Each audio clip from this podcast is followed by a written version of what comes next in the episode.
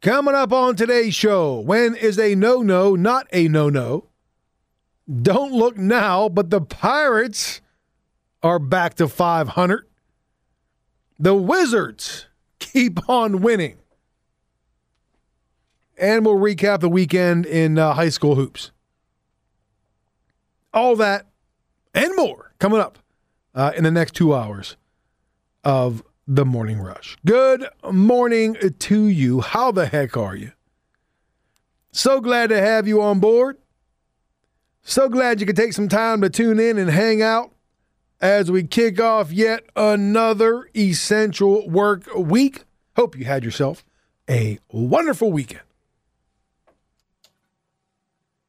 Several ways to get involved on the show, as always. Check out our Twitter pages at ESPN Morning Rush my Twitter page at Rush Tony C. I honestly can't remember the last time I tweeted anything. I, I can't remember.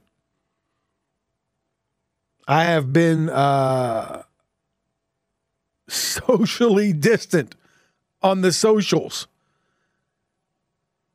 Just not into it.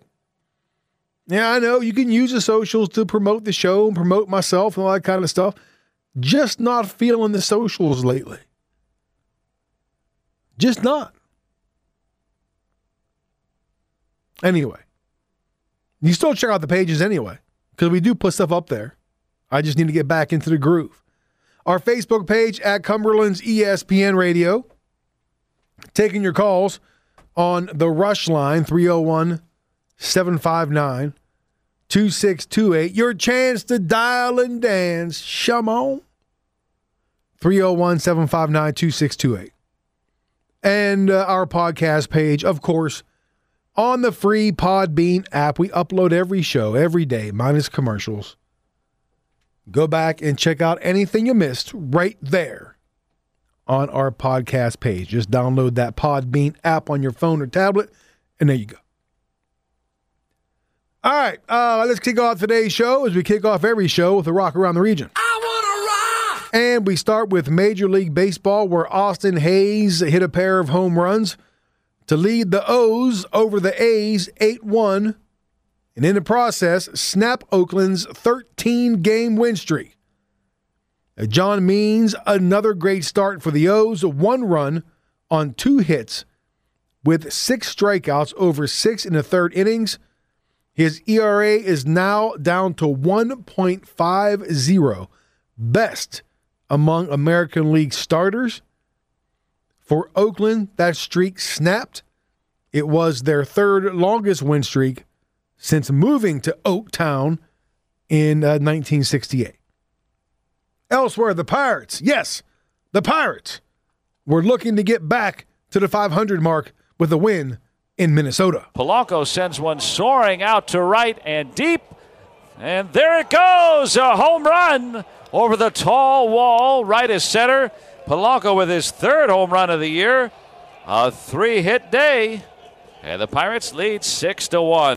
Joe blocked the call on the Pirates radio network. Three hits for Gregory Polanco, including that home run, as the Pirates beat the Twins 6 2 to take two of three in the weekend series. The Bucks now 11 and 11 after a 1 and 6 start.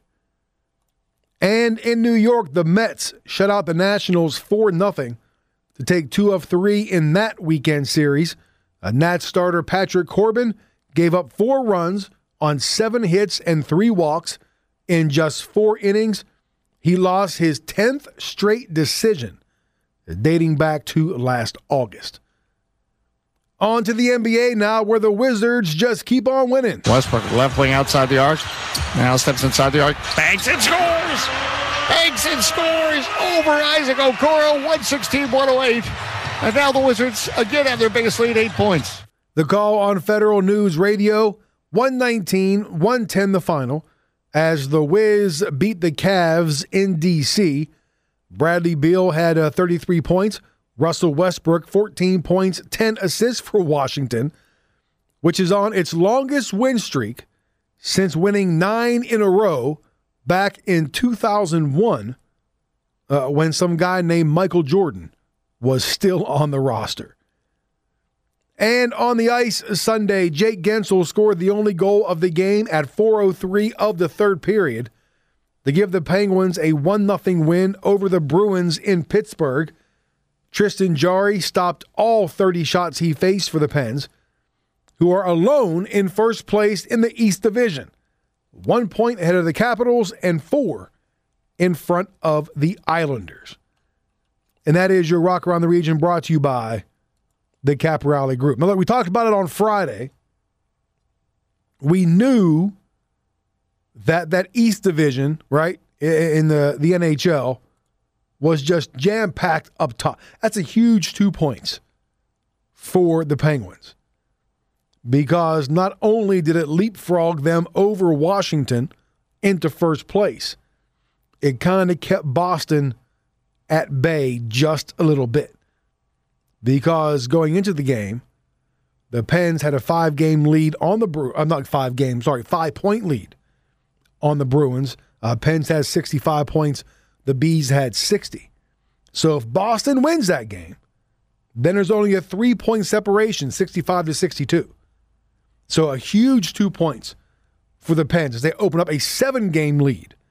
I keep on saying game, a point lead over Boston. So as it stands right now, the Pens, who are 8 1 and 1 in their last 10 games, oh, by the way, uh, they're in first at 67 points. The Caps, 66. The Isles, 63. And then Boston at 60. And it looks like, well, I don't want to say it's over quite yet because the Rangers are now four points behind Boston. The Rangers have a chance, even though Boston does have two games in hand on New York. So, really, I think with the Islanders, they have a seven point lead over the Rangers. I think they're safe. The Pens, Caps, and Isles are safe. Uh, there are, I think they're a lock to get in. The Bruins, if they slide, the Rangers could catch them. The, the Flyers are done. They have 51 points. They're finished. They're nine points back of Boston. So right now in that East Division, it's basically just a, a a one a two team race for that fourth spot. Unless the Isles just really just fall off the map. Because the Pens at 67 points, they're 11 ahead of the Rangers. There's no way the Rangers are catching them. None. And there's only what, seven games left? Is that right? The Pens have seven, I do believe. The Caps and Isles have eight left. And the Bruins have uh, nine left. The Pens, uh, when are they playing again? They playing the Bruins again, right? Let me uh, let me consult the bones here real quick because uh, there's going to be a lot of moving and shaking here uh, in the next couple days because they have the Bruins uh, tomorrow, and then the Capitals for two games after that. The Pens go to Washington after that. So it would behoove the Pens to pick up two more points on Boston tomorrow because then they're at Washington Thursday and Saturday. They could pretty much depending on what the Islanders do, they could pretty much wrap up the division. I'm not saying they will, because I don't think they will. But if they beat Boston tomorrow and then take both games in Washington, the Pens can pretty much wrap it up. We'll see. We'll see. Anyway, exciting stuff down the stretch. Even that game yesterday, I was going back and forth because the Pens and the Pirates, little uh, bucks and pucks, they were on at the same time yesterday. So I'm, I'm switching back and forth, back and forth, back and forth. Because the Pirates, as we'll talk about here shortly, are suddenly a very interesting team to watch. But that Penguins Bruins game, and people who don't watch hockey will look at that one nothing score and go, "Boy, that must have been a really boring game." But it wasn't. it wasn't. Jarry made 30 saves. Uh, who was in net for Boston? I can't remember. He made 28 saves. There, there wasn't a penalty called to the third period. It was just good back and forth action. Some great saves by both goaltenders. A 1 nothing game in hockey is completely different than a 1 0 game in baseball.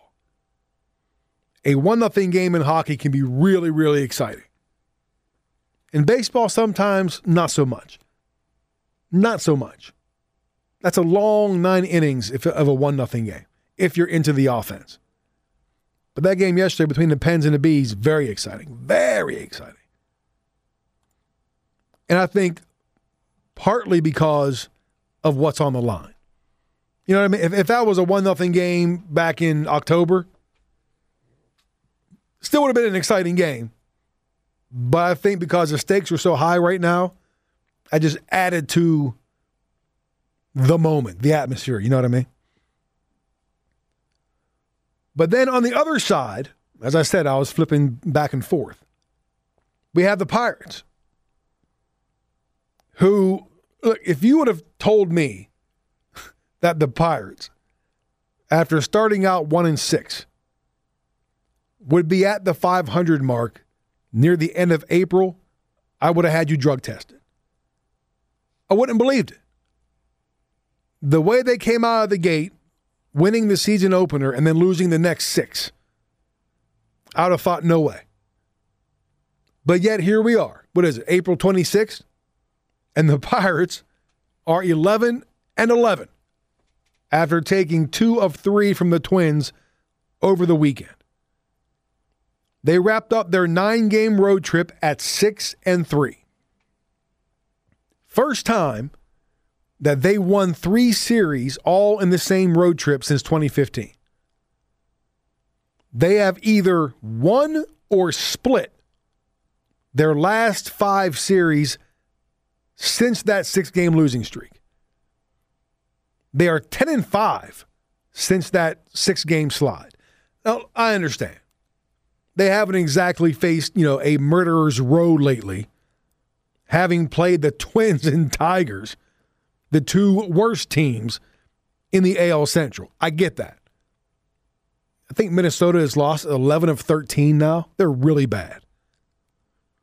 But Pittsburgh did take a series from the first place Brewers, and they did split a four gamer with the now first place Padres. It's not bad. The Pirates are in third place in the NL Central. Two and a half games behind Milwaukee for first, and a half game behind St. Louis for second. And they have St. Louis coming up here uh, later in the week. Now, I'm not going to sit here and be foolish enough to say the Pirates are a playoff team. They're not. They're they're not a World Series team. They're not a division contender. They're not even a wild card contender. Eventually, they're going to fall off. But for a team that was projected to be the worst in baseball, a team that was projected to have a win total of 59 and a half to be 11 and 11 after 22 games after the start they had, I'm sorry, but that's pretty impressive. That even if you're not a Pirates fan, that's impressive. Do you know how easy it would have been for a team that's not expected to win, that's not expected, a team expected to be the worst in baseball? Do you know how easy it would be to just go in the tank after a one and six start? Right? It, it would have been real easy for the Pirates to say, well, I guess everybody was right. We stink. And then just cash it in. Just collect a paycheck for the next five months. But at least so far, that's not what happened. They didn't do that. They didn't go in the tank. And I, I think they deserve a little credit for that. How they're doing it, I'm not quite sure. It's not like, you know, they have a, a stellar lineup. I mean, look, they got Adam Frazier's hitting 310 out of the leadoff spot. He was three for five yesterday. He's tied for seventh in all of baseball with 26 hits. Bryan Reynolds is hitting 304. Those are the only two players in the lineup hitting over 300. That's it. Erik Gonzalez He's been filling in for uh, Ke'Bryan Hayes at third. He's hitting 262. He's had some some big hits in key situations. Philip Evans got off to a hot start. He's batting now down around 250. But he's come up with some key hit. Colin Moran, some key hits. So it's it's not exactly uh, uh, the the whole body of work for this lineup. It's just it seems like everybody is chipping in at different times. Right? You look at some of the averages, it's 260, 250, 220, 180. But it seems like every everybody, you know, Jacob Stallings and Kevin Newman, Polanco, who who's been awful most of the year, had three hits yesterday, including a home run. Everybody seems to be chipping in at the right time. But the biggest surprise so far has been the pitching, especially the bullpen. And I said when we, we when we previewed the teams before the season started, I told you I didn't believe that the Pirates were the worst team in baseball. I didn't believe that win total of 59 and a half. That they would be better than that. Maybe not much better than that. But they would be better than that because of their lineup, which I thought would be okay, but that was with Ke'Bryan Hayes, who they haven't had for a while.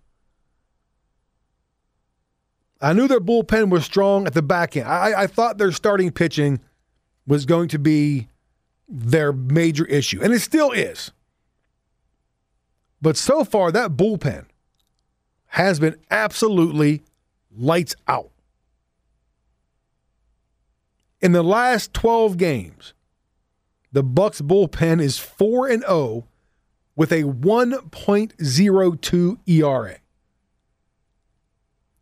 Yesterday, uh, Wil Crowe was a spot starter.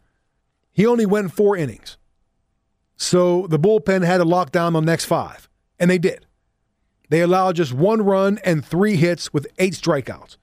And, and Stratton, he allowed the one run, a home run to Nelson Cruz, and the three hits.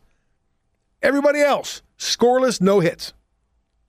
And you know, I get it. You know, if you're not a Pirates fan or a, or a very, very diehard baseball fan, I mean, you'd look at the Pirates roster and, and you would be like the guy. Remember the uh, the Indians fans in, in the movie Major League? Like you would look at the roster and go, you know, who in the heck are these? Who in the heck are these guys? That's the Pirates. But not bad. I mean, look, eventually they're going to come crashing down to earth. Eventually, you know, they're not going to be able to keep this up.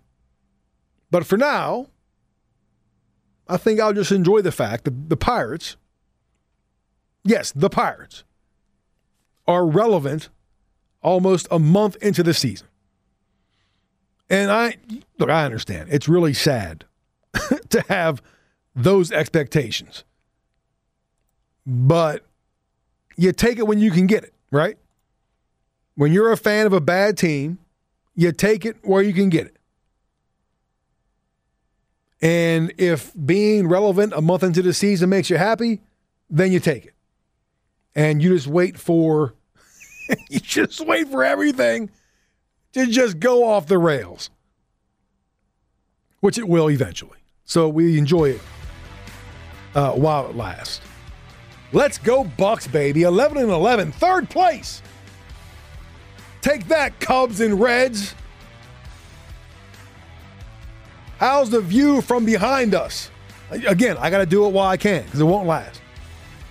All right, stick around. We're talking Ravens next. 102.1 FM, AM 1230, Cumberland's ESPN Radio.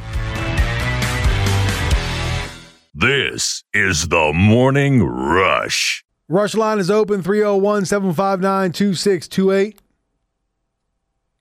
I, w- I wish my life was so perfect that I could just complain about things that some people complain about. You know what I mean? Like, I, I wish my life was so much in order. Like, the things that people gripe about or that they find bothersome, it, it's, it's amazing to me sometimes. Like you sometimes you just look at people and go, "Really? That's it?" Like your life is so straight, that's what you have to worry about? That is that's it? That's what you're going to spend your time. you know what I mean? I wish my life was that in order. My goodness. I got a whole lot of problems in my life, but I see some of the things people complain about. It's like, wow, you must be you must be good. If that's you know if that's the top of your priority list to have a beef about, it's amazing. Anyway, uh, this, look, this happened on Friday, but I wanted to give it some love today because you know we weren't able to talk about it until now because it went down after the show was over Friday.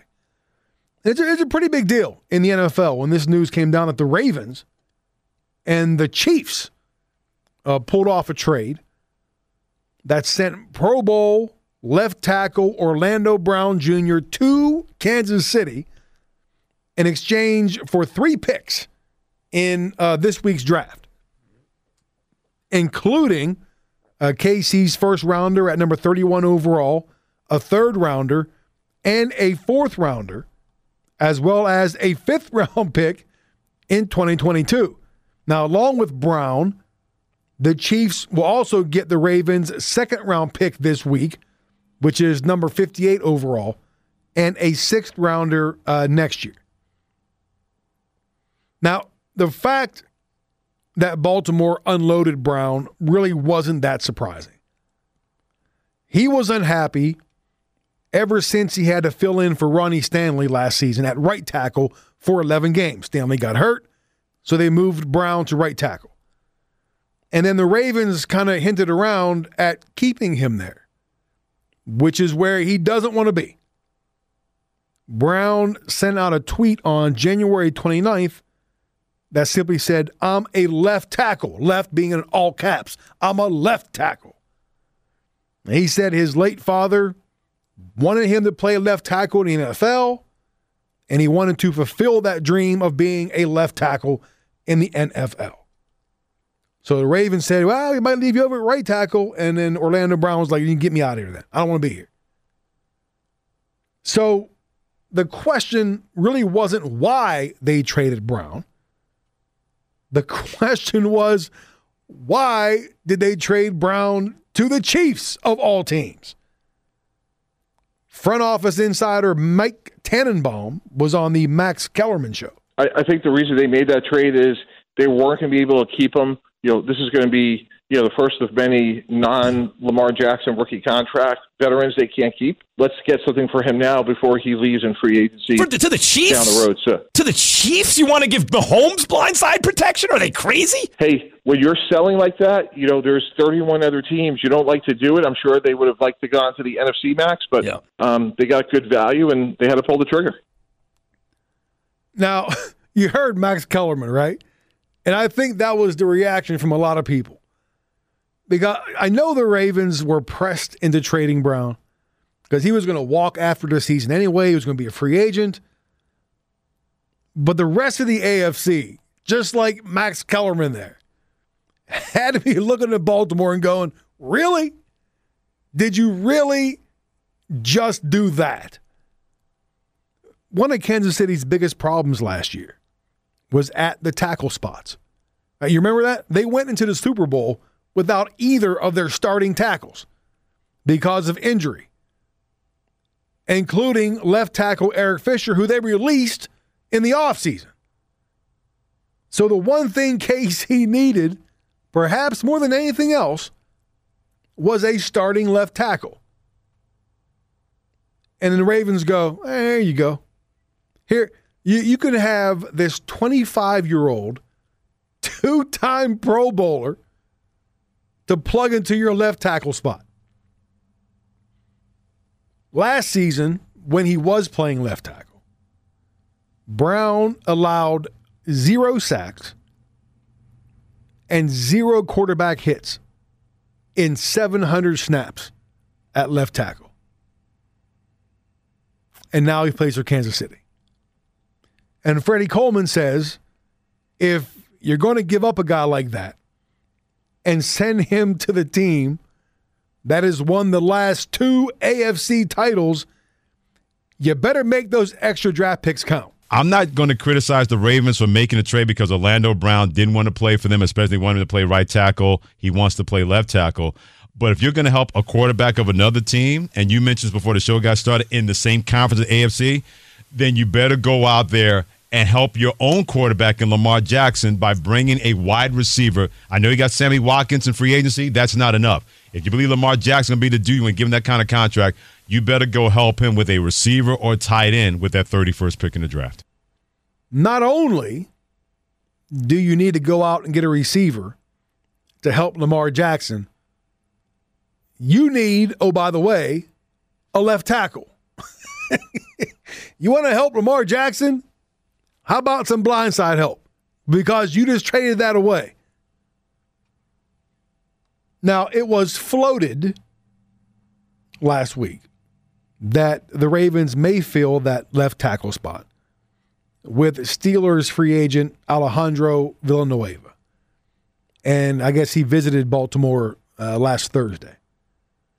And look, they have the extra picks now.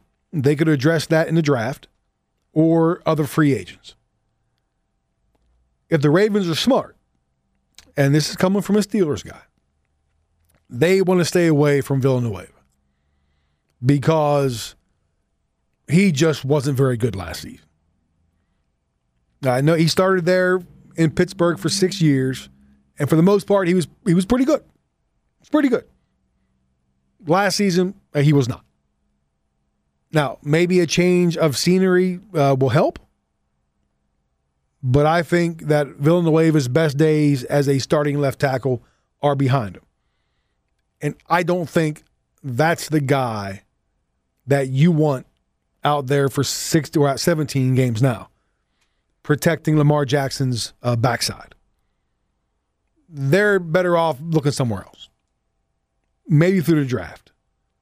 Um, since they got Sammy, what are they picking? Uh, shoot, I don't know when their first, their first, their first first round pick is because they have KC's uh, 31st overall. And they consult the bones once again here and see. Uh, let's see. Raven, I know it's going to be late. It's going to be in a later uh, first round.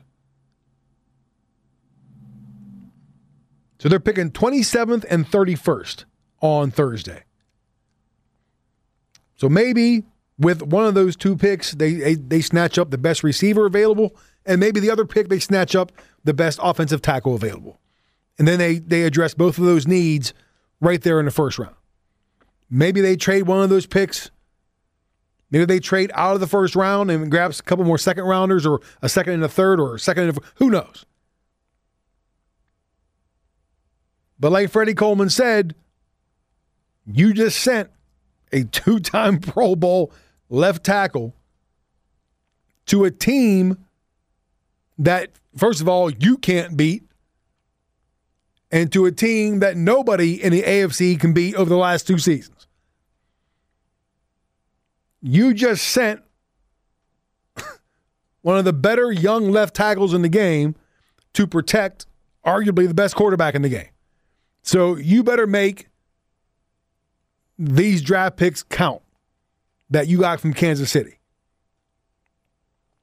So we'll see what happens. I don't know what's going to be available at 27 and 31. Maybe they package those two first rounders to move up to grab somebody. That's a possibility.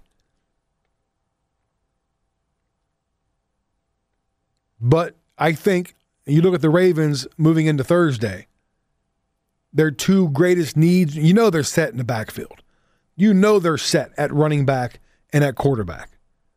They're set at tight end when healthy. Defense was on point last year. They lost a couple guys this year. I know that. But their two greatest needs going into Thursday offensive line and wide receiver. So address those in the draft. I don't know who's out there via free agency. I have no idea. I know the Chiefs made a very strong push uh, for Trent Williams, trying to get him away from San Fran before he re signed with the Niners. But the consolation prize, eh, not too bad. Orlando Brown Jr. not too bad at all. And of course, we'll have more uh, more jawboning about the draft as it comes closer. First round on Thursday. I will put together my. I'm not going to go. I, I said it last week, and I meant it. When we talk about mock drafts and all this stuff, nobody knows what's happening. Nobody has a clue. It's all guesswork. All of it. All of it. Even the guys who get paid to do that kind of stuff, like Mel Kiper Jr. and those, and uh, Todd McShay, they're all guessing. Even if you have insiders and you have people within organizations, they don't know because most of the time those insiders are lying anyway. Like, do you really think? you really think somebody, you know, in, in the Ravens organization or the Steelers or you know Washington, you really think they're going to divulge important information to the media? Like, oh yeah, this is exactly what we're going to do. And this is exactly who we're going to. No, we're all guessing. We're all, we're all. It's just it's blind. It's, it's the blind leading the blind when it comes to the draft.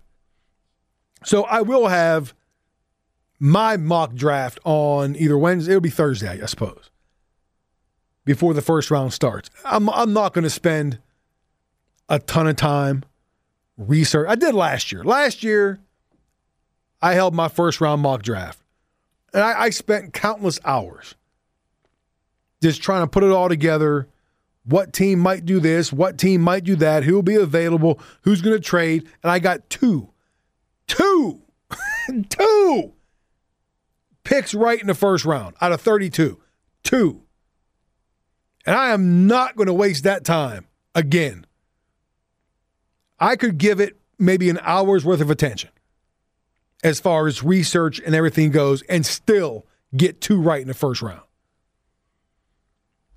So it'll be a mock draft, but it'll be a uh, very loose, loose mock draft. You know, it'd be funny is if I only spent an hour researching and got like way more than two. Like I, I'm telling you, I spent. I bet you I spent a total. I can't put a time on it, but it was it was multiple evenings leading up to the first round. Multiple evenings uh, trying to put together my mock draft last year for the first round, and I got two picks right. I will do the minimal, the, the least amount of work this year, and I'll probably get like 10 or 11 right. Because we're all guessing. We're, we're we are throwing darts blindfolded when it comes to figuring out what teams are going to take what players. The first couple picks might not be a problem. After that, as soon as a team takes somebody you didn't expect or there's a trade, you could take your mock draft and flush it. That's usually how it works. All right, uh, going back to a break, and then we're back to wrap up our number one. Stick around. Cumberland's ESPN Radio.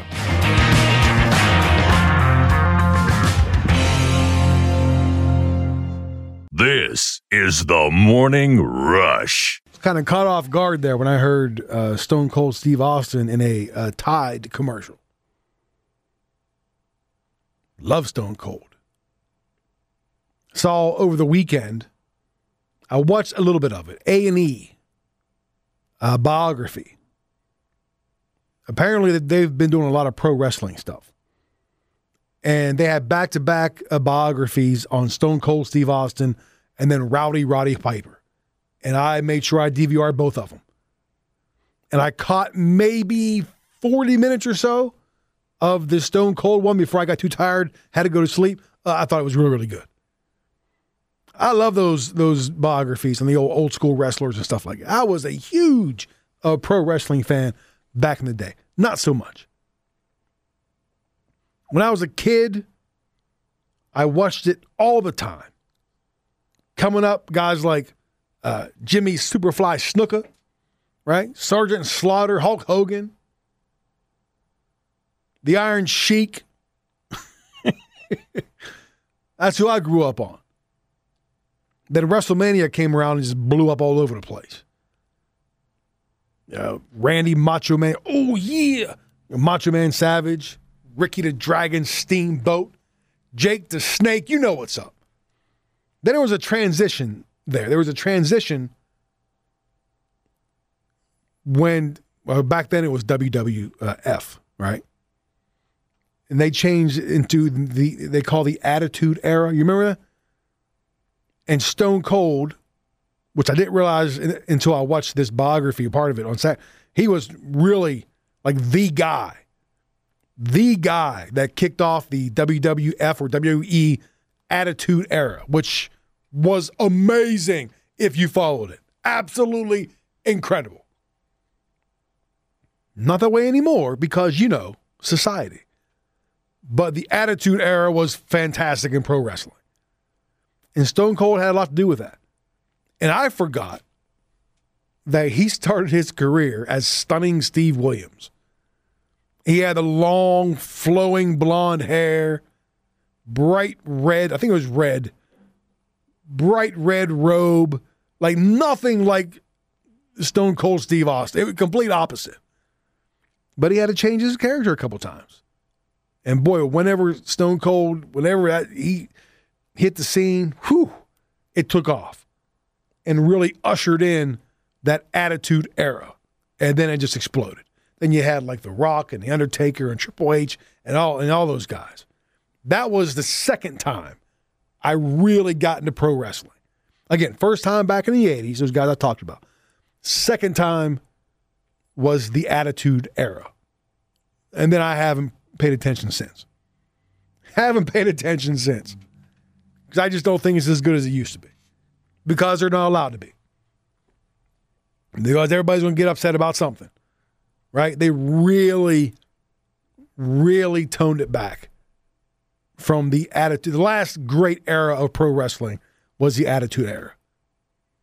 Anyway, point being, coming full circle, if you are a pro wrestling fan, or at least a former pro wrestling fan, check out A and E's biographies on on, on uh, those two guys. It's good stuff. Good stuff.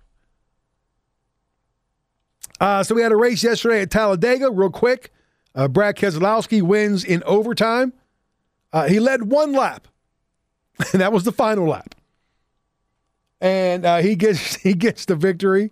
Look, if you're going to lead a lap, it, it's the last one's always the best one. There were 35 lead changes in yesterday's race among 27 drivers, which is incredible. There was also, uh, being Talladega, some drama. Elliott leads the lane down low. Oh, Logano gets turned. Logano is upside down. He'll slam back into the racetrack on the roof of the car. The car is spinning wildly out of control. Now it flips back out onto all four wheels. Others are collected and others evade Joey Logano, who goes for a tumble at the end of the Alabama Gang Super Stretch. That's how it sounded on the uh, Motorsports Radio Network. Logano going airborne, then coming back down on his top. And he said it's time for NASCAR to change what he called the quote unquote dangerous racing conditions at Daytona and Talladega. He says, on one hand, that he was mad about being in the crash, but on the other, he was happy to be alive. And he said, quote, on another hand, I am wondering when we are going to stop because this is dangerous doing what we are doing. I got a roll bar in my head that is not okay. He says, I am one hit away from the same situation Ryan Newman just went through. I just don't feel that is acceptable. End quote. And you remember the Ryan Newman situation on the final lap of the, what was it, Daytona, right? A year ago, 2020. So Logano fortunately escapes serious injury. And when you look at the crash, those kind of crashes, when you look at the video, you wonder. I mean, it's amazing that guys are able just to, to walk away from those things. His car literally went airborne and then landed on its top. And he's like, he's alive. It's, it's, it's amazing. Anyway, Keselowski gets his uh, sixth win at Talladega. Four drivers, I'm, I'm just reading the story here. Uh, four drivers took four of the top five spots. Also took spots nine through 13. So there you go. Little NASCAR talk. Kind of kind of reminds me Remember when the pandemic shut everything down? I had never talked more NASCAR than I did um, like a year ago, like now. When everything absolutely shut down, I, I talked more NASCAR and golf than I ever did in my entire life because there was nothing else going on. We're reaching a point in the year where we're almost, aside from baseball, not going to be much left. High school uh, hoops is wrapping up. High school in general will be wrapping up. And there's no football. Basketball is going to be wrapping up. NHL is going to be wrapping up. and we're back to baseball and NASCAR. I'm watching that uh, Logano wreck again. That's incredible. It's fascinating and terrifying to watch at the same time. It really is. The stuff these guys put themselves through and what they risk. Look at that. It's, it's just whoop right in the air. He gets spun, hits hit again, and he is completely off. He's like uh, Ricky Bobby. Up, oh, I'm flying. I'm in the air. Thankfully, he's okay. All right. Hour number one in the books. Hour number two around the corner doing push ups. Stick around. 102.1 FM, AM 1230, Cumberland's ESPN Radio.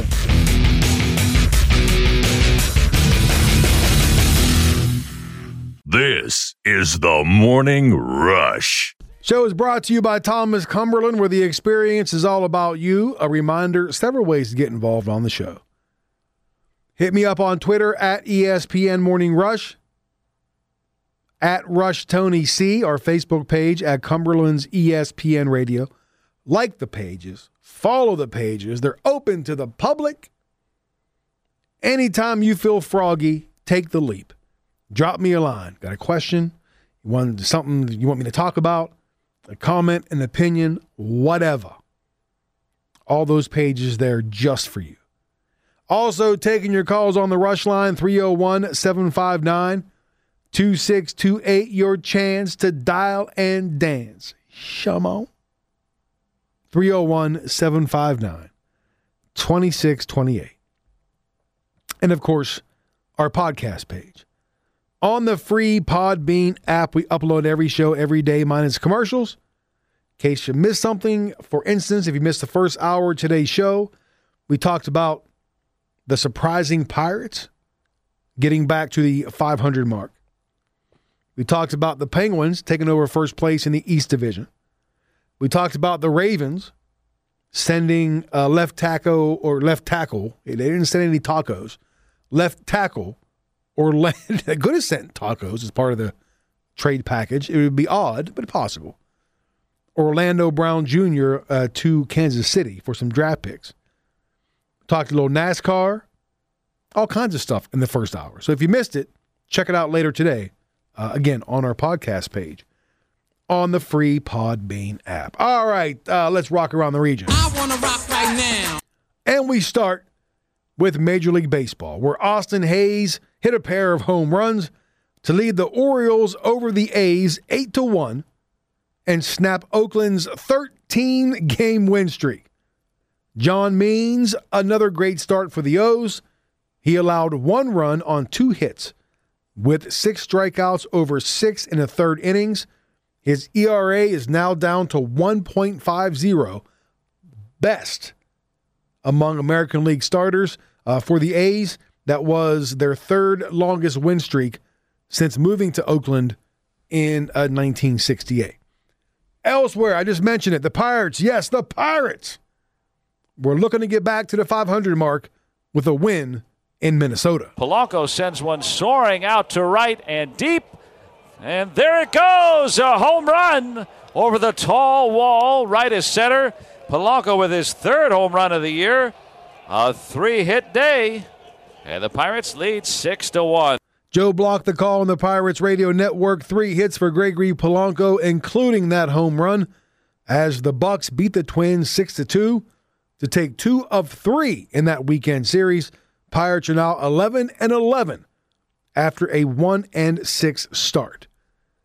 And in New York, the Mets shut out the Nationals 4 0 to take two of three in that weekend series. A Nat starter, Patrick Corbin, gave up four runs on seven hits and three walks in just four innings. He lost his 10th straight decision uh, dating back to last August. Moving on to the NBA, where the Wizards uh, just keep on winning. Westbrook left wing outside the arc. Now steps inside the arc. Banks and scores. Banks and scores over Isaac Okoro. 116 108. And now the Wizards again have their biggest lead, eight points. The call on Federal News Radio 119 110, the final. As the Wizards beat the Cavaliers in D.C., Bradley Beal, 33 points. Russell Westbrook, 14 points, 11 assists for Washington, which is on its longest win streak since winning nine in a row uh, back in 2001 uh, when some guy named Michael Jordan uh, was still on the roster.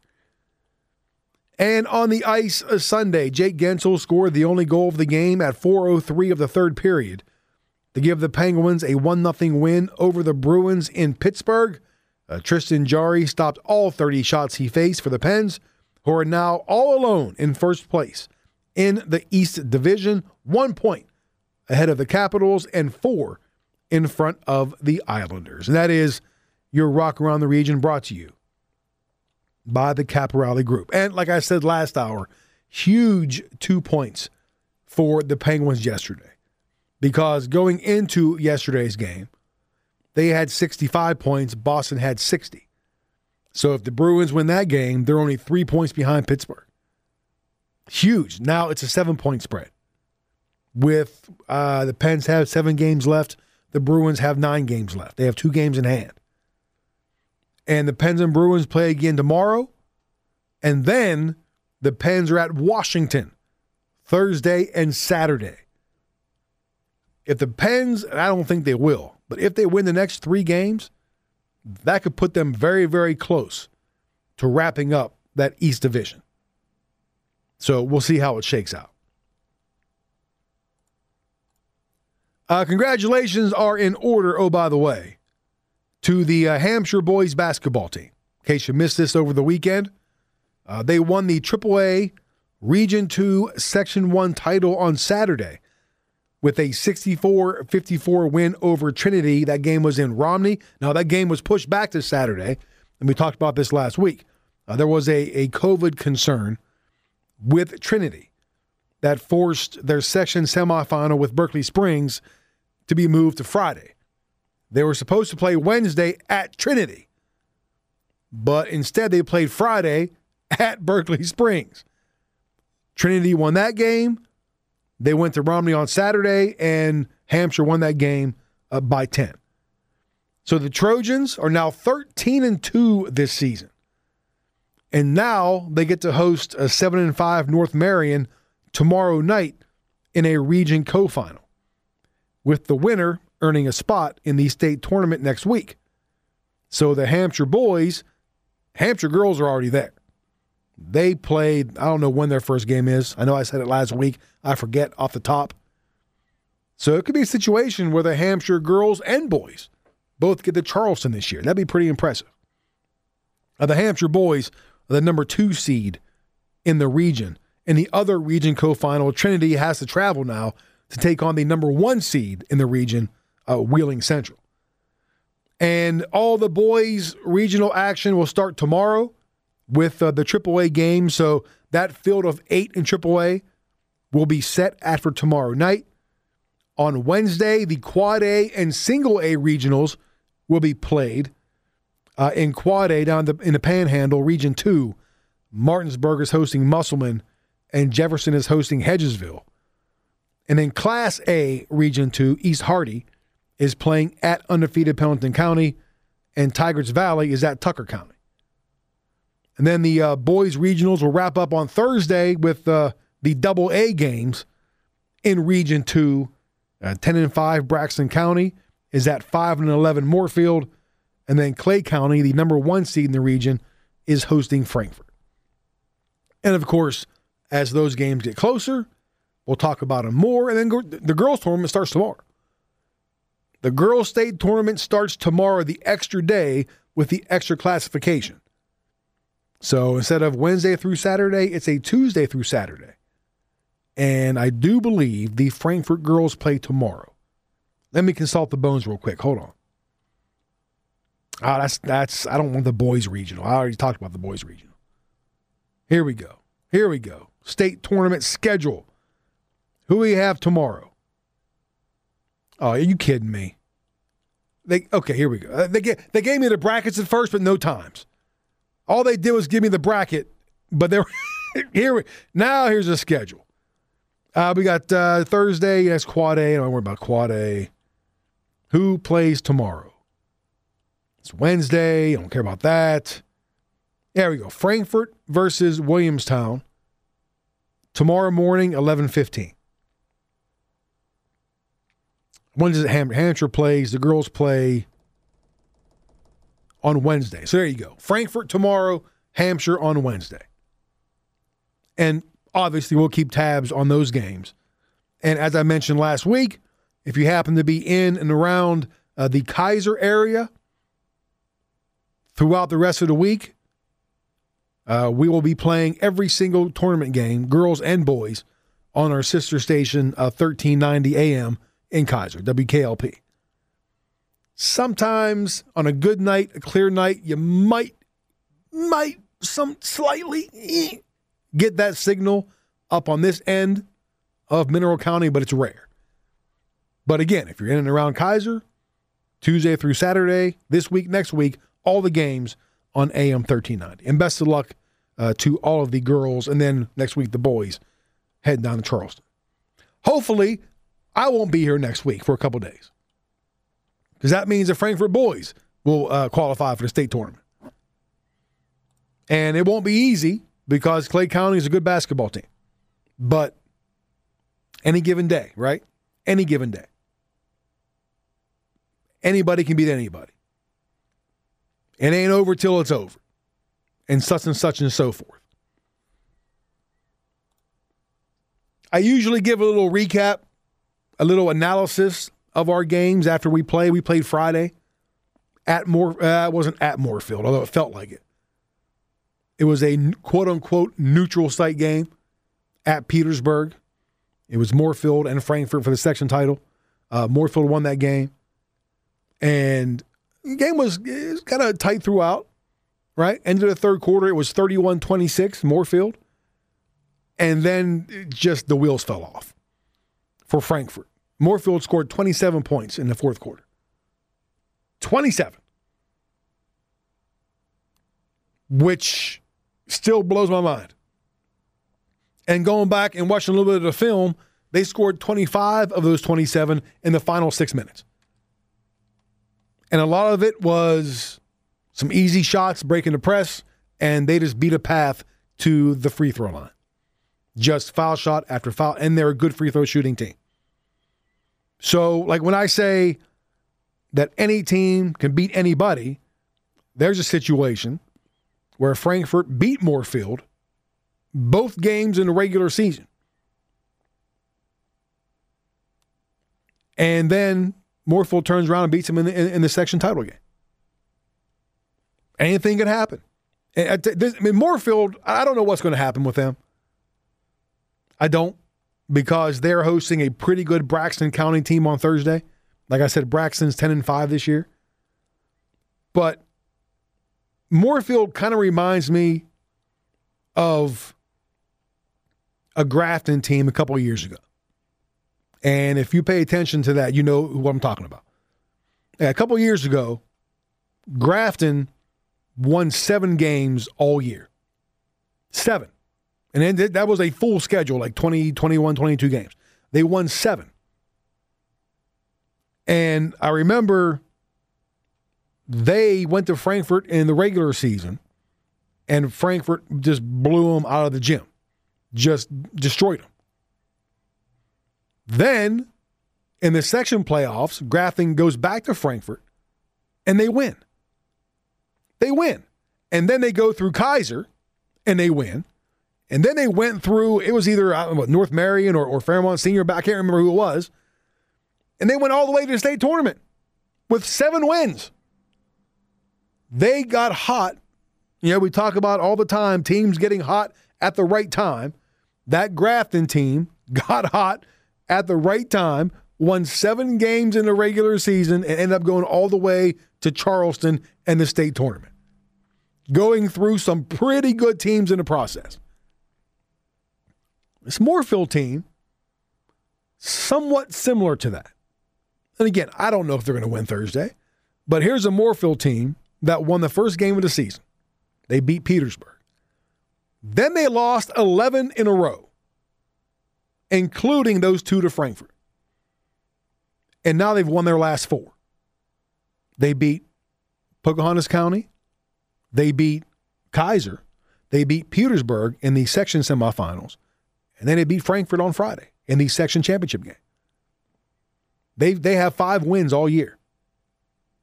And now here they are. They get to host Braxton County on Thursday. Here they are, one win away from getting to the state tournament. A very, very similar run to what Grafton did a couple years ago. Very similar. And we'll see what happens. I tell you what, the Moorefield team we saw on Friday was not the same team we saw the previous two uh, two games. They're playing a lot better. So we'll see what happens. Uh, all right, let's switch gears to uh, let's do some baseball now. Let's do some baseball. We'll do some baseball. And I know it's not really local or regional, but I think it's it's worth bringing up because yesterday the Diamondbacks pulled off something that was pretty amazing. And they, they played a doubleheader against the Braves in Atlanta. That wasn't the amazing part. But things got off to a pretty good start with uh, Zach Gallen on the mound. Breaking ball hit in the air to right center. It's Nick Heath calling for it. He makes the catch. D backs win. Zach Gallen, a complete game one hit shutout in the first game of this doubleheader as the D backs beat Atlanta in 7 5 to nothing. Gallen was in complete control all day. The call on Arizona Sports 98.7. Gallen allowed just the one hit, which was a Freddie Freeman single in the sixth inning. He struck out six in his first complete game in 30 career starts. Now, after the game, Gallen found out that he would not have qualified for a no hitter in a seven inning game. So he said he kind of felt better about, you know, giving up that Freeman single in the sixth because, you know, ultimately it did not ruin a no hitter for him. And that's something to keep in mind that a no hitter in a seven inning game isn't considered a no hitter, although it is considered a complete game because something had happened 30 years ago. There was a Major League Baseball Committee on Statistics. They decided that a no hitter would be defined as a game of nine or more innings that ends with no hits. And when they made that move, that wiped out like three dozen no hitters off the books. Like they were rain shortened no hitters. You know what I mean? Games that were called early and whatnot. So they decided back in 1991 that a game of nine or more innings that ends in with no hits is an official no hitter, which was really bad news for Gallen's teammate, Madison Bumgarner, who started game two against Atlanta. First pitch to Ozuna. He lines one to right, right at Josh Rojas, and seven no hit innings for Madison Bumgarner as the D backs sweep a doubleheader from Atlanta, seven to nothing. The D backs pouring onto the field and congratulating Bumgarner. Seven no hit innings for Bumgarner, a complete game shutout, and the D backs win seven to nothing. The call again on Arizona Sports 98.7. I told you they did something amazing. After Gallen gives up one hit in the first seven inning game, Mad Bum allows no hits in the second seven inning game. He struck out seven, the only batter to reach base got there on an error in the second inning. Now, again, it will go into the books as a complete game shutout. But still, not a no hitter. After the game, uh, Mad Bum was asked about the uh, no no that wasn't a no no. Do you consider it a no hitter, Madison? I mean, I don't know. I mean, I didn't give up any hits today, so I'm not in control of how many innings we're playing. I, I like the the seven inning doubleheader thing. Uh, he was also asked if he could have gone nine innings. I mean, I would have tried. There's too many variables. I, if it works for seven, it's hard to imagine it not working for two more. So, Gallen and Bumgarner allow a total of one hit in 14 innings yesterday. They are the first teammates in 44 years to throw shutouts on the same day. The Red Sox, Reggie Cleveland and Don Aase threw a pair of complete game shutouts at Toronto in 1977. And those were of the nine inning variety. So, since they're credited with complete games, should Bumgarner's gem be a no hitter? That's the question. Here's ESPN's Courtney Cronin. We need to go back to this rule that was put into place by an eight ma- eight member committee back in 1991 that based on like statistical accuracy deciding that a no hitter is a game of nine or more innings that ends in no hits. Like this wasn't uh, a game that was called after five innings due to weather. I can understand like the circumstances of why you wouldn't have something considered a no hitter because uh, because of like a cancellation or if the game ends early or is postponed, what have you. But this was like a this is a scheduled double header because I and I don't even know the circumstances as to why they were playing a double header, but it was scheduled that way. So I don't think that it's fair just to call the game a shutout. I mean, yeah, that's what they're credited with, but when it is a scheduled game to be played in in the form of seven innings, which again, because of the co- coronavirus pandemic, that's something Commissioner Rob Manfred uh, decided last year when doubleheaders came into play and under and in question. I just think that it's it's kind of an antiquated thing, and baseball does a lot of this, where these rules that have been in place for so long. Um, I don't know if we just don't think to change them or if we're just like such prisoners of, of tradition that we don't. But I do think it is, in my book, a, a no hitter given the circumstances of, of the way that he pitched today. And you're right, he hasn't been great this season, but today he was, and he threw a complete seven inning no hitter. It's just an accomplishment that's not going to go down in the record book. She's not wrong. She's not wrong.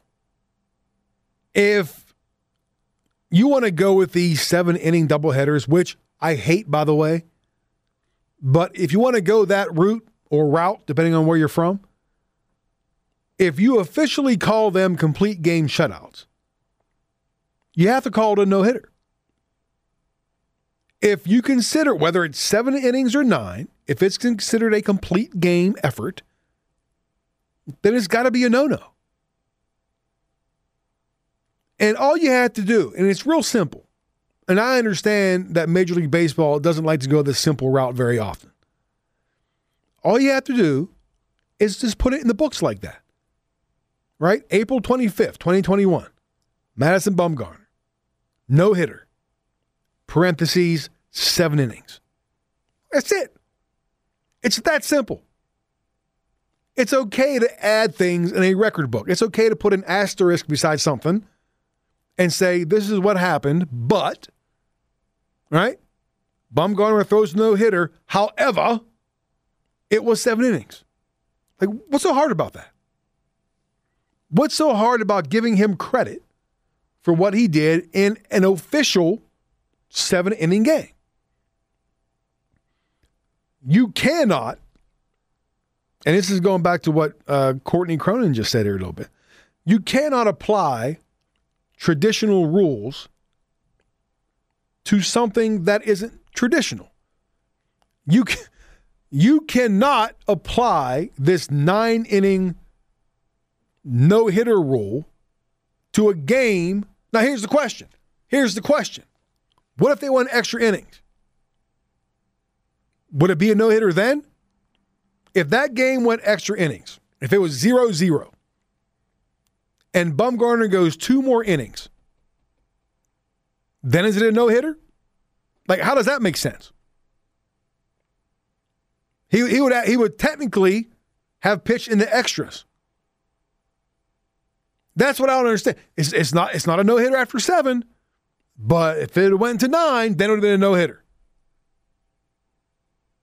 Even though a complete game is considered seven innings, it's stupid, but it's what Major League Baseball does. I'll be the first one to sit here and defend Major League Baseball's unwritten rules. I've done it before in the past. As a matter of fact, you can hear it in the show open every day at 7 o'clock. I said Major League Baseball uh, became the national pastime with the unwritten rules. That the unwritten rules are there for a reason. But this isn't what we're really talking about here. We're talking about a situation where you're applying an old rule to something that was just created last year. You can't do that. Right? The seven inning doubleheaders didn't exist whenever this committee made up this nine inning thing back in 1991. You have to be able to adjust on the fly. You can't apply the traditional garbage to something that was just created last year. So, in my book, which doesn't count for anything, Madison Bumgarner threw a no hitter uh, yesterday. And it should go in the record book as just that. Bumgarner, no hitter versus Atlanta, right? 2021, seven innings. Baseball won't do that because baseball sometimes can't get out of its own way. But that's baseball for you. All right, uh, time for a break. We got news and uh, weather coming up. And then, uh, well, more sports stuff. That's what we do here. Stick around. 102.1 FM, AM 1230, Cumberland's ESPN Radio.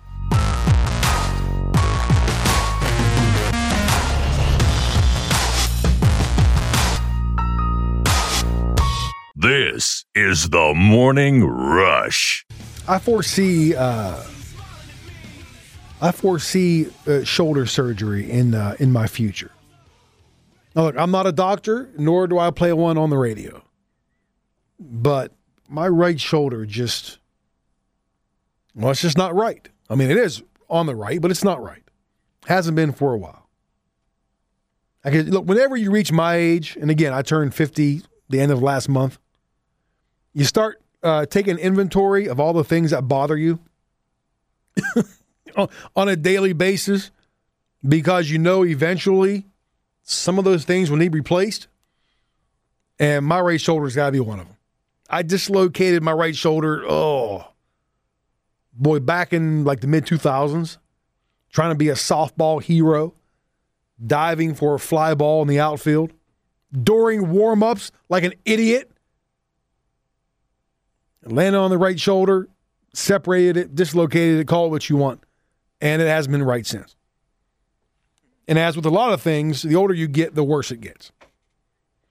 I think, I don't know. Again, I'm not a doctor, but I, I, I feel as if once you sprain something, separate something, dislocate something, break something, that it's just never, obviously, it's never the same. It's just never quite right. And as you get older, it gets worse. And my right shoulder just gets worse to the point where I don't, even, I don't know if, if something's getting pinched, but every now and then, like my fingers get numb, they get tingly. And my, my forearm, it's just, I don't know, it's very annoying. And then it hurts. I'm just, I'm, I'm, I know I'm, I'm whining and complaining right now, but it's bothersome. When I'm trying to sit here and doing a show and my right shoulder is on fire. And my right arm just like goes dead. I hope it's my shoulder. I hope it's not something else. Anyway, uh, back to Major League Baseball. Is there any greater rivalry right now than the Padres Dodgers? Is it safe to say, at least for the time being, that the Yankees and the Red Sox need to kind of step aside for the moment, especially when you consider the Yankees are at the bottom of the AL East and the Red Sox are at the top? Now, I look, I understand most outlets are going to push Yankees, Red Sox because they're two major markets and all that kind of stuff. But I think right now, you have to look at the Dodgers and the Padres in the NL West as the marquee matchup rivalry, call it what you want. Last night's game, another pretty exciting chapter so far this this year. Dodgers were up 7-1 going into the 7th inning.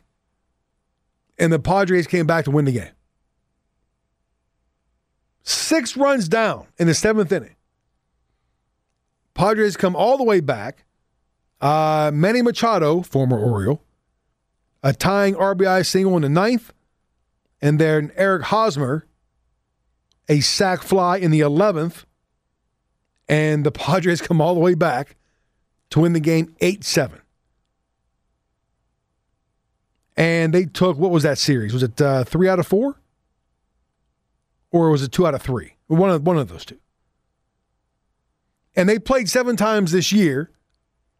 The Padres have won four of the seven. As a matter of fact, the Dodgers have only lost seven games all year. Four have come to San Diego. And for the most part, most of the games have been pretty exciting. Last night, one run game, big uh, comeback for the Padres.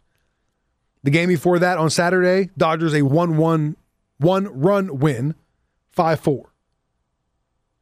Then in that series, you have a 3 2 win, a 2 0 uh, win by the Dodgers early on the season. Really, the only game, the Dodgers won the first game of the season series 11 6, way back when. Everything else has been pretty close. They played seven times this year, and they've been, for the most part, really exciting. And that's what makes a good rivalry, right? Like it's not a it's not a rivalry if it's one sided. It's not a rivalry if one team just dominates. There's got to be some back and forth. There's got to be some give and take. That's why people say that the Steelers Browns rivalry died when the Browns moved to Baltimore. Because after the new Browns showed up, Steelers just dominated. It wasn't a rivalry, it was a, it was a, a cakewalk. But the Ravens emerged as the Steelers' new rival because that was a lot of back and forth, just some fantastic games. It's got to go both ways for it to be a true rivalry, right? It's got to be, it was not exactly 50 50, but you get the point. And so far, Padres Dodgers played seven games and it's 4 3. Advantage Padres in some pretty exciting games. We actually, as a matter of fact, had that game last night on this very station. Nationally, Karl Ravech and Chris Singleton had the call, and here they are talking about last night's Padres comeback. Game seven was all game seven. The San Diego Padres, Chris Singleton, rally from a 7 1 deficit and win 8 7 in 11 innings. The story of the game was what, in your opinion? Uh, I would say resilience. I mean, that's the story of the game. The Padres, they were down. The Dodgers were in the driver's, uh, you know, seat all night, and then they really broke it open, you know, middle of the game towards the back end of the game in terms of a lead over the Padres, where it was as large as six runs, seven to one at a certain point, and you're saying, all right, this is it. Padres, they they won a couple games in the series. They should kind of fold up and you know get ready for the off day tomorrow. It's been a long month, a long stretch, 17 games in a row. They did the exact opposite, Karl. They kept battling, grinding out at bats, bringing more arms out of that Dodgers bullpen, ultimately tying it up, pushing it to extra innings, and having the fight to win and score more one more run than the Dodgers. How about the impact that again Fernando Tatis has? He ends the series with five home runs. He doesn't have two in this game, but he has one, and he scored half of the eight runs. incredible player, and uh, you know hits the home run tonight off of Dustin May, and really that was the only thing that touched up Dustin May. Um, you know, still there were some moments where you were looking for Tatis. He had the opportunity. He liked the big moment. Wasn't necessarily able to come through. Was able to score because he was the runner put at second base um, in those in those extra innings. But defensively, I'd say what we did see is there's some concerns there defensively. A couple yeah. of balls hit to him, some balls that were hit hard. So if there's one thing I do come away with is that I'm going to be watching that a little bit more because that to me wasn't impressive to the level that everything else is. They've only played 68 innings, and you know how many have been two runs or less? I have no idea, Karl. It, like 49 of them. That's how close this series has been. 21 wow. times the game has been tied. Tatis, a big difference maker, as the Padres now lead the season series four games to three. Now, the one issue so far, the one thing that stands out is that the Padres have trouble beating anybody else. I mean, they're 13, they're above five, they're 13 and 11, they're above 500. But they're, they're still three games back of the Dodgers. Mainly because they can't win at home. They're 5 and 8 in San Diego, they're 8 and 3 on the road. Dodgers still lead the West. The one party crasher is the Giants. They're in second. They're 14 and 8. They're a game behind the Dodgers. The Padres are three behind the Dodgers. So I guess the one thing, and it's still close, it's only three games, but the one thing that really might hold this back from being a true greatest rivalry in baseball is the fact that they're separated by a team. That their records, their overall records, aren't as similar. Dodgers 15 and 7, again, Padres 13 and 11. As a matter of fact, the Diamondbacks are closer to the Padres. They're one game back at 11 and 11 than the Pods are to the Dodgers. And I mentioned uh, in the first hour of the show, like even the Pirates, who they're now 11 and 11, they split a four game series with San Diego. And it would really be a shame if the Padres and Dodgers develop this really good rivalry between the two but it doesn't mean anything at the end of the season. You know what I mean? Like, what's, yeah, it's great to follow and keep track of and talk about. But when we get into September and the pods, if they're six games back, then who cares? Right? Because it's all about the finish line. But it does make for some good theater. It does make for some good, especially the you know the give and take with uh, Trevor Bauer and Tatis Jr. the other day. If you don't know what I'm talking about, look it up. I don't have time to get into it. But somebody was accused of stealing signs, and then Tatis hit Bauer, went yard, and kind of pimped the home run, and there was a back and forth, and so you know, just look it up. Again, interesting stuff. All right, one final break, then back to wrap things up. Stick around, Cumberland's ESPN Radio.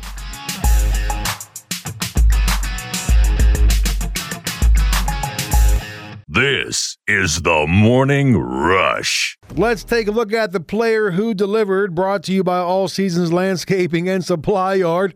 How about Allegany College catcher Robert Fernandez, who hit not one, but two walk-off homers, both in extra innings, as the Trojans swept Anne Arundel uh, in Cumberland yesterday.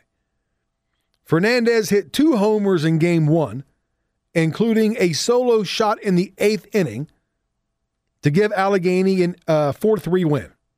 It says here 8 3. That's not right. It's 4 3. My typing skills uh, leave something to be desired. In game two, he hit a two run shot in the eighth inning for a 6 4 Allegany win and the doubleheader sweep. So, for his efforts, Allegany College catcher Robert Fernandez, the player who delivered. Brought to you by All Seasons Landscaping and Supply Yard. That's incredible. It really is. To hit two walk-off homers on the same day in the same doubleheader, both in extra innings. I can only imagine how rare it would be for a team in general to have that happen. To have just like two different players hit extra inning walk-offs in a doubleheader, let alone the same player do it. It is. That's, that's pretty amazing.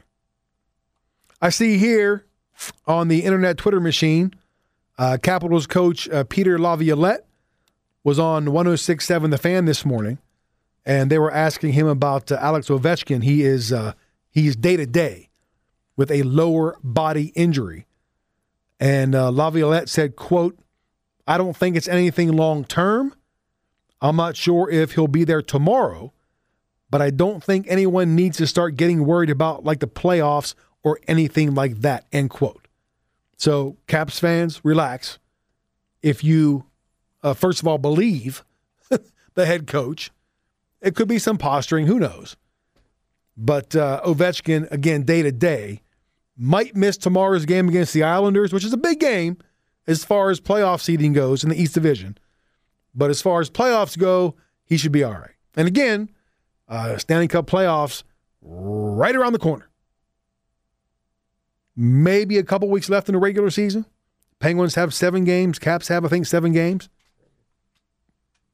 And that Caps Islanders game tomorrow, huge because the Caps lead the Islanders. What's what's uh, I can't remember the final.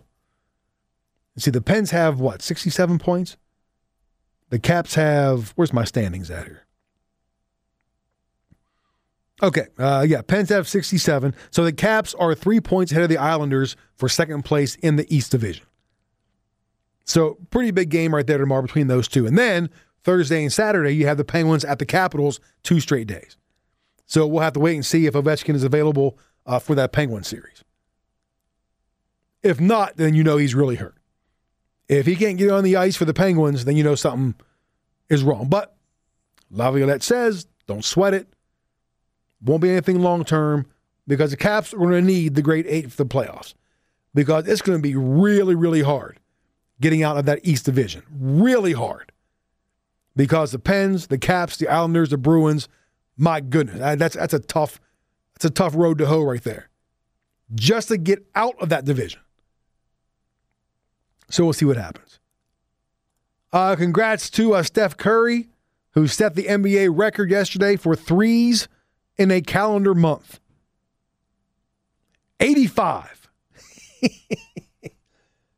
and April's not over yet. We still have what, four days left in April? He set the NBA record. He had seven threes last night uh, in a win over Sacramento. He had 85 threes in the month of April and counting. So congrats to him. And before I get out of here, I would be remiss if I did not uh, wish a happy birthday to our very own Rick Wolford. Uh, if you tune into our Allegany County games of the week, you tune into our ACIT coverage on our sister stations. Uh, Rick has done play by play and color ana- uh, what's the word? Analysis. There we go. For us for a long time. So happy birthday to happy birthday to you. Happy birthday to you. Happy birthday, Rick. Ah, happy birthday to you. And anybody else uh, celebrating a birthday today, I wish you a happy birthday. Uh, tonight, nothing going on tonight as far as live sports on our station. Nationals are off and the Capitals are off. So there you go. The week's lineup, I do believe we have Capitals tomorrow. Do we not? Do we have that uh we have that Caps Islanders game tomorrow? Yeah, we do. So we have Caps tomorrow night and we have Caps Pens on Thursday night. Then we have Nationals on Wednesday and Friday. So there's your live uh, sports update here on Cumberland's ESPN Radio. And again, a reminder that the uh, West Virginia Girls State Tournament starts tomorrow. Frankfort and Williamstown play 11:15 in the AM, and our sister station AM 1390 in Keyser If you're in or around the area, we'll have every game, every girls state game, every boy state game on 1390. So again, if you're in and around Dekai, or just make the special trip down there and tune in, because we'll have that Frankfort girls game tomorrow morning against Williamstown at 11:15. So there you go. Nice little programming update to wrap up the show. Things to look forward to uh, this week. All right, that's it. We're done. I'm getting out of here. Uh, final hour of KJZ coming up. Stick around for that. Enjoy the rest of your day. I'll see you back here tomorrow morning, 7 a.m. sharp. This is the Morning Rush. I am Tony C, and I am done. Ah, see ya.